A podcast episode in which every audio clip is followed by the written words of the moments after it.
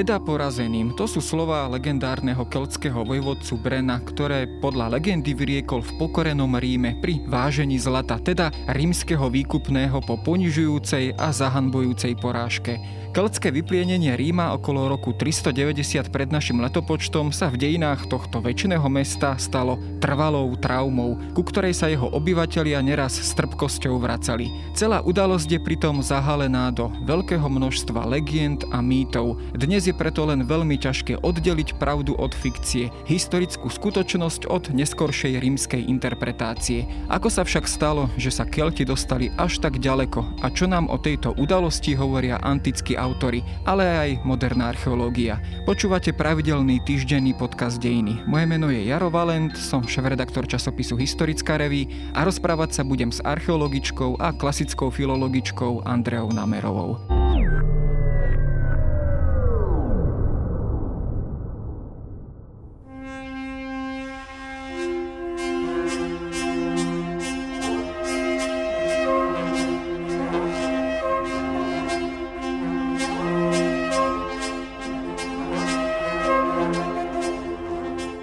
Ja som na začiatku samozrejme uviedol túto tému ako takú legendu, ktorá je naozaj zahalená veľkým množstvom rôznych interpretácií.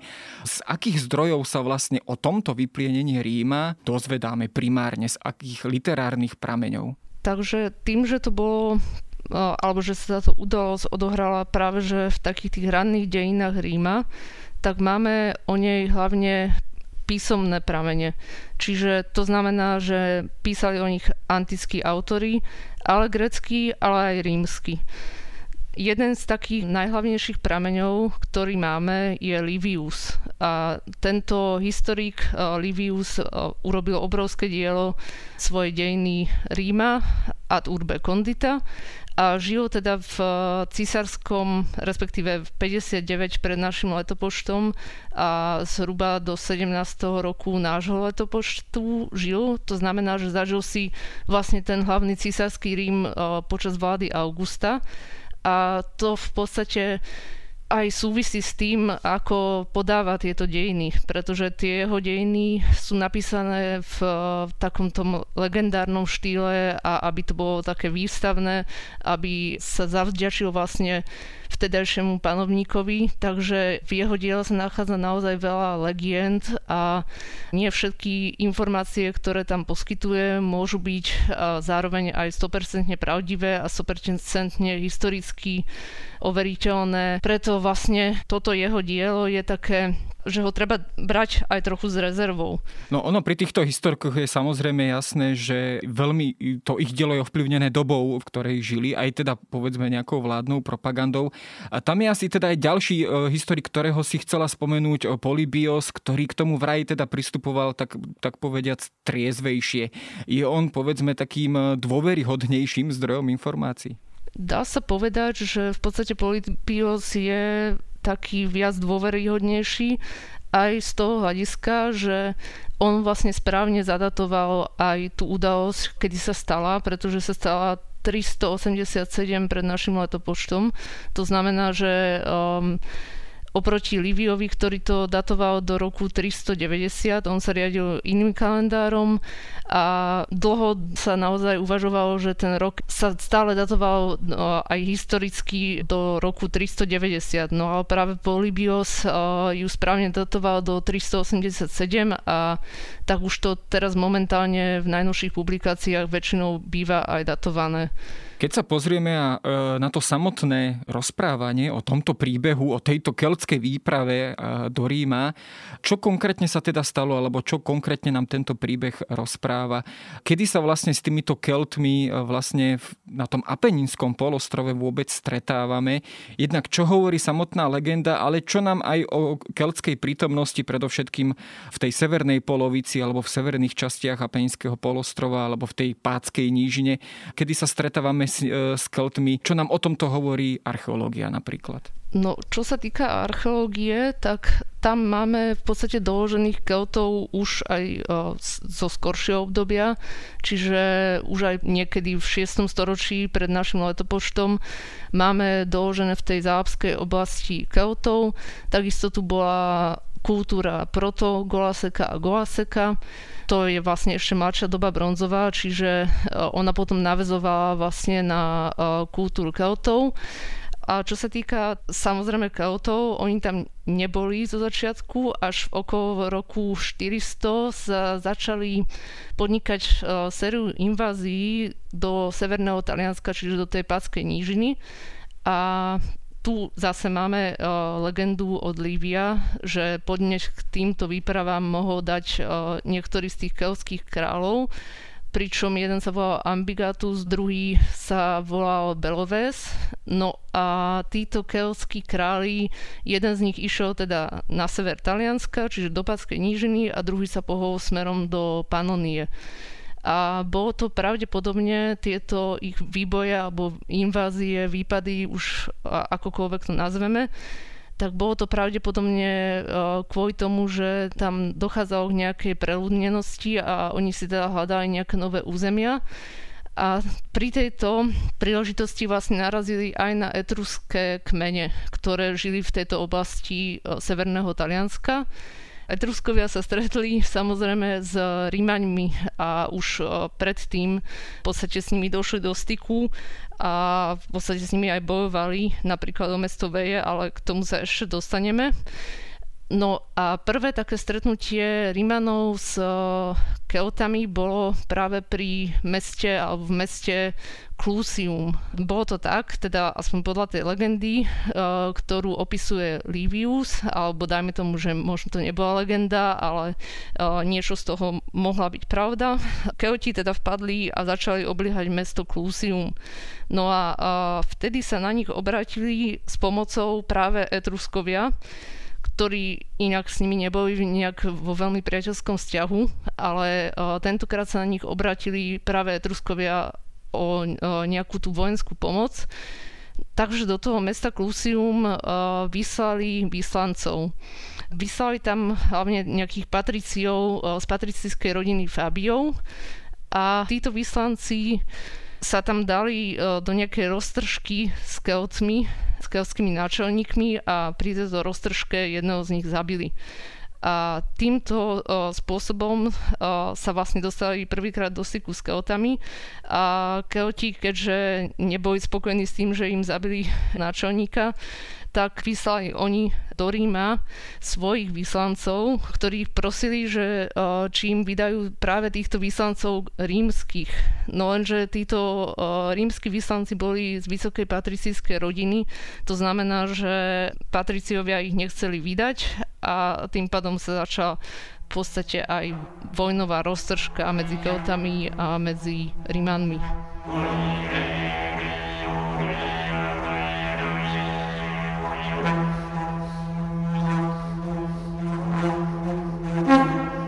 Keď sa pozrieme už na tie samotné udalosti, ktoré nasledovali, tak e, tam sa samozrejme spomína predovšetkým tá veľká bitka na rieke alebo pri rieke Alia a potom následné vyplienenie Ríma. Ako tieto udalosti antickí autori opisujú? Bola to, tak povediac, zálaha, keltská zálaha alebo invázia, ktorej sa nedalo čeliť z pohľadu Ríma. To znamená, že bola tam početná prevaha, ktorú jednoducho Rímania nedokázali ustať. Keď sa pozrieme na tých antických autorov, tak oni to opisujú presne tak, ako si ty povedal, že jednoducho tá prevaha tých Keltov bola veľmi veľká a prežila z tej rímskej armády menej ako tretina, teda podľa historikov rímskych. To znamená, že Kelti vlastne mali po bitke pri rieke Alia, čo bolo 18. júla 387 pred našim letopočtom, a to teda podľa Polibia a podľa Tacita. Vlastne oni už im potom v podstate nič nestalo v ceste a rovno mohli prísť do Ríma a vyplieniť o, následne Rím. Ale nebolo to samozrejme len tak, že z jedného dňa na druhý. Samozrejme bolo tam určite nejaké časové rozmedzie, že keďže porazili väčšinu vojska rímskeho, tak im už vlastne nič nebraní k tomu, aby išli priamo na Rím. Tá rieka Alia sa totiž to nachádza len 11 km od Ríma. To znamená, že to je naozaj veľmi blízko. Keď sa pozrieme na tie udalosti už v samotnom Ríme, tak samozrejme opäť podľa tohto rozprávania, či už Tita Livia, ale aj ďalších autorov, došlo v podstate k úplnému zničeniu, vydrancovaniu Ríma, okrem kapitolu, ktorý teda ako keby sa po istú dobu bránil. Nasvedčujú tomuto povedzme nejaké archeologické dôkazy, respektíve nejaké teda doklady, ktoré by nám e, aj inou cestou prichádzali do úvahy. To znamená, že Rím bol naozaj v tomto, zhruba v tomto období okolo roku 387 pred našim letopočtom zničený? Čo sa týka tých archeologických dôkazov, to je už horšie, pretože aj napríklad to miesto okolo tej riečky Alia bolo skúmané a bolo skúmané aj rôznymi geodetmi, aby sa vlastne zameralo, že kde to približne mohlo byť.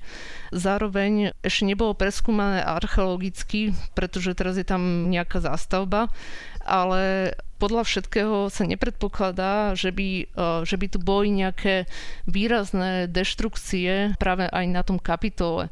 Ale čo nám teda archeologicky umožňuje tvrdiť, že musela tam nejaká udalosť prísť alebo musela tam dojsť nejakej udalosti, ktorá mohla byť e, deštrukčná pre Rím ako mesto, je, že práve v tomto období sa začali stavať nové mestské hradby a tieto mestské hradby v podstate sú alebo sú viditeľné alebo pozostatky z nich sú viditeľné dodnes.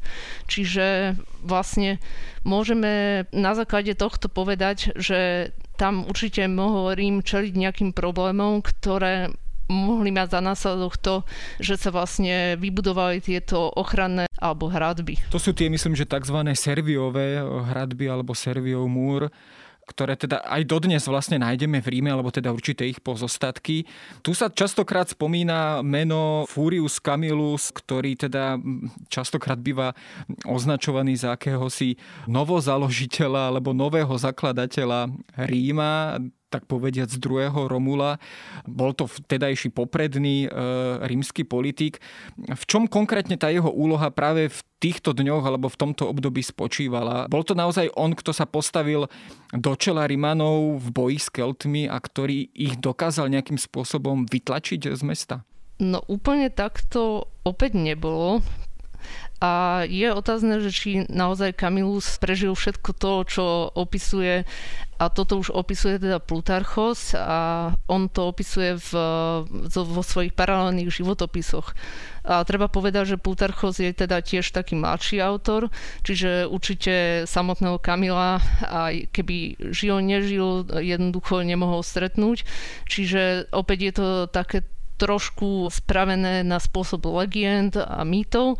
No ale v každom prípade Kamilus určite bol štátnik a vojvodcom z tejto rímskej republiky alebo z éry rímskej republiky.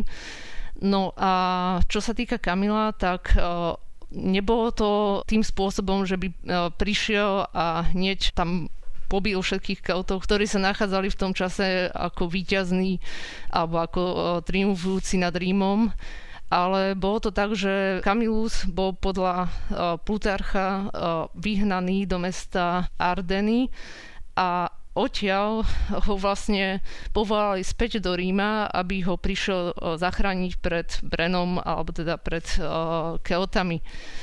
No a Kamilus sa teda opäť podľa legendy rýchlo zobral aj so svojím vojskom, ale keď už prichádzal do Ríma, tak už Kelti boli práve na odchode, takže sa tam udial iba nejaký taký malý boj, ktorý avšak nie zase ani archeologicky nejak doložiteľný a zvyšok tých Keltov teda utieklo z Ríma.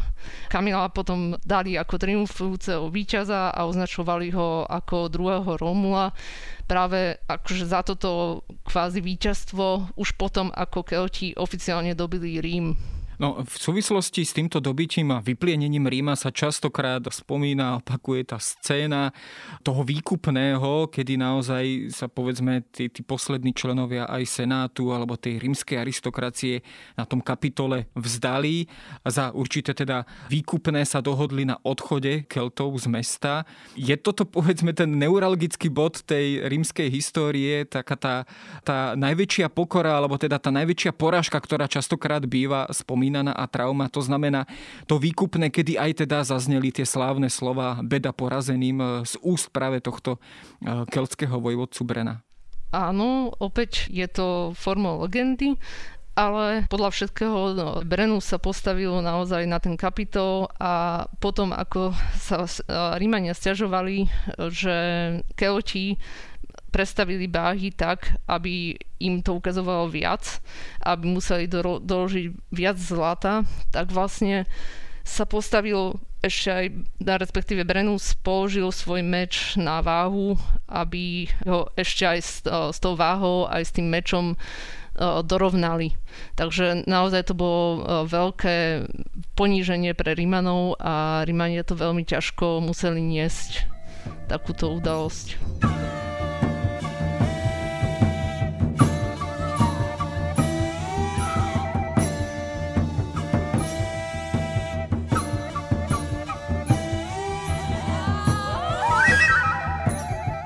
Si spomínala, že vlastne Titus Livius, ktorý písal o týchto udalostiach, e, žil vlastne v časoch e, vlády Augusta Octaviana.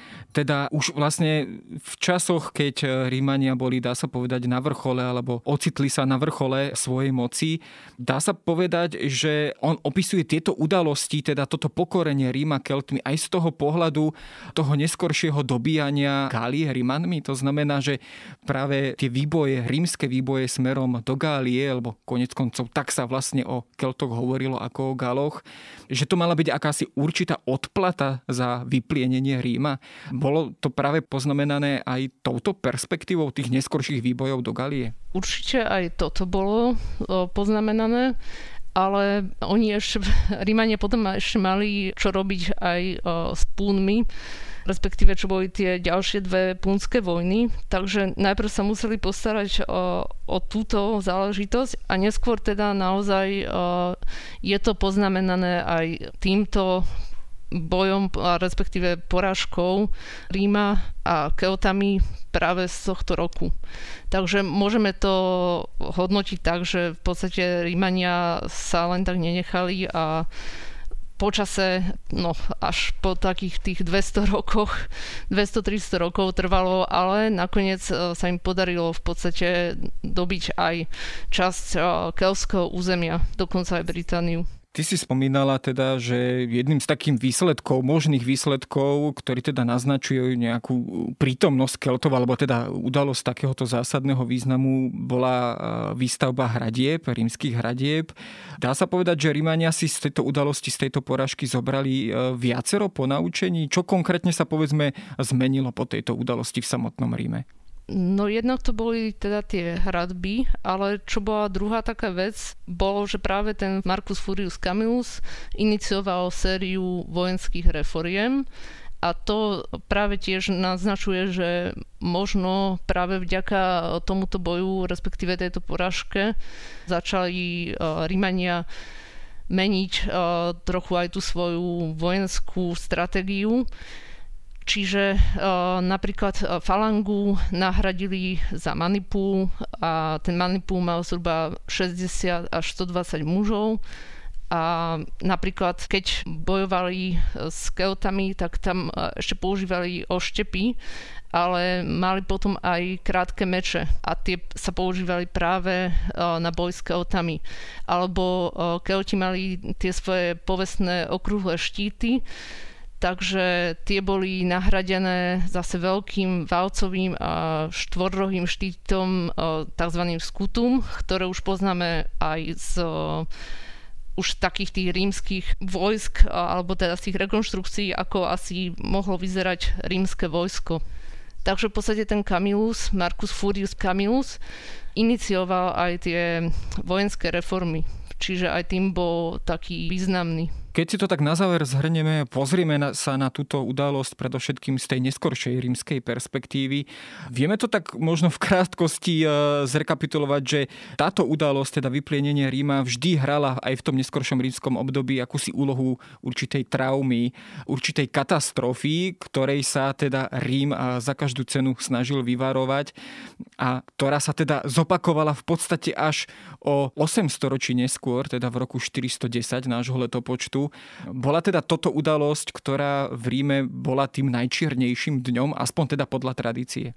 Áno, podľa tradície sa tento deň nazýval Dies Ater, to znamená čierny deň a tým pádom naozaj to bolo taká veľmi dramatická udalosť pre Rimanov a to je ďalší z tých dôvodov, čo naznačuje, že nejaká udalosť, ktorá súvisela naozaj s priamou prítomnosťou Keltov v Ríme, sa tam naozaj odohrala.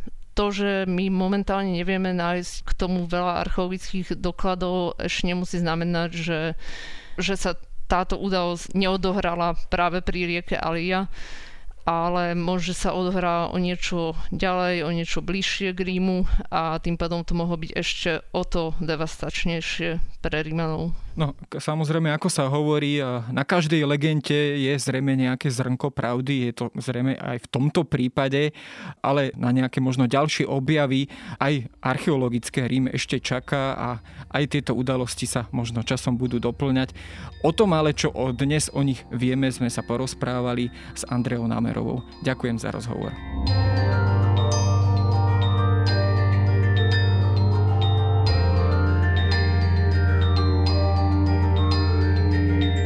To je na dnes všetko. Počúvali ste Dejiny, týždenný podcast denníka Sme a historickej reví. Podcast Dejiny vychádza každý týždeň v nedelu. Prihláste sa na jeho odoberanie vo svojej podcastovej mobilnej aplikácii na platformách Google Podcasty, Apple Podcasty alebo v službe Spotify. Všetky diely nájdete aj na adrese sme.sk lomka dejiny alebo historickareví.com. Ak sa vám podcast páči, môžete ho ohodnotiť. Ak mi chcete poslať pripomienku, môžete sa pridať do podcastového klubu denníka Sme na Facebooku alebo mi poslať mail na adresu jaroslav.valent zavináč petitpress.sk. Ja som Jaro Valent a na výrobe tohto podcastu sa podielala aj Jana Maťková.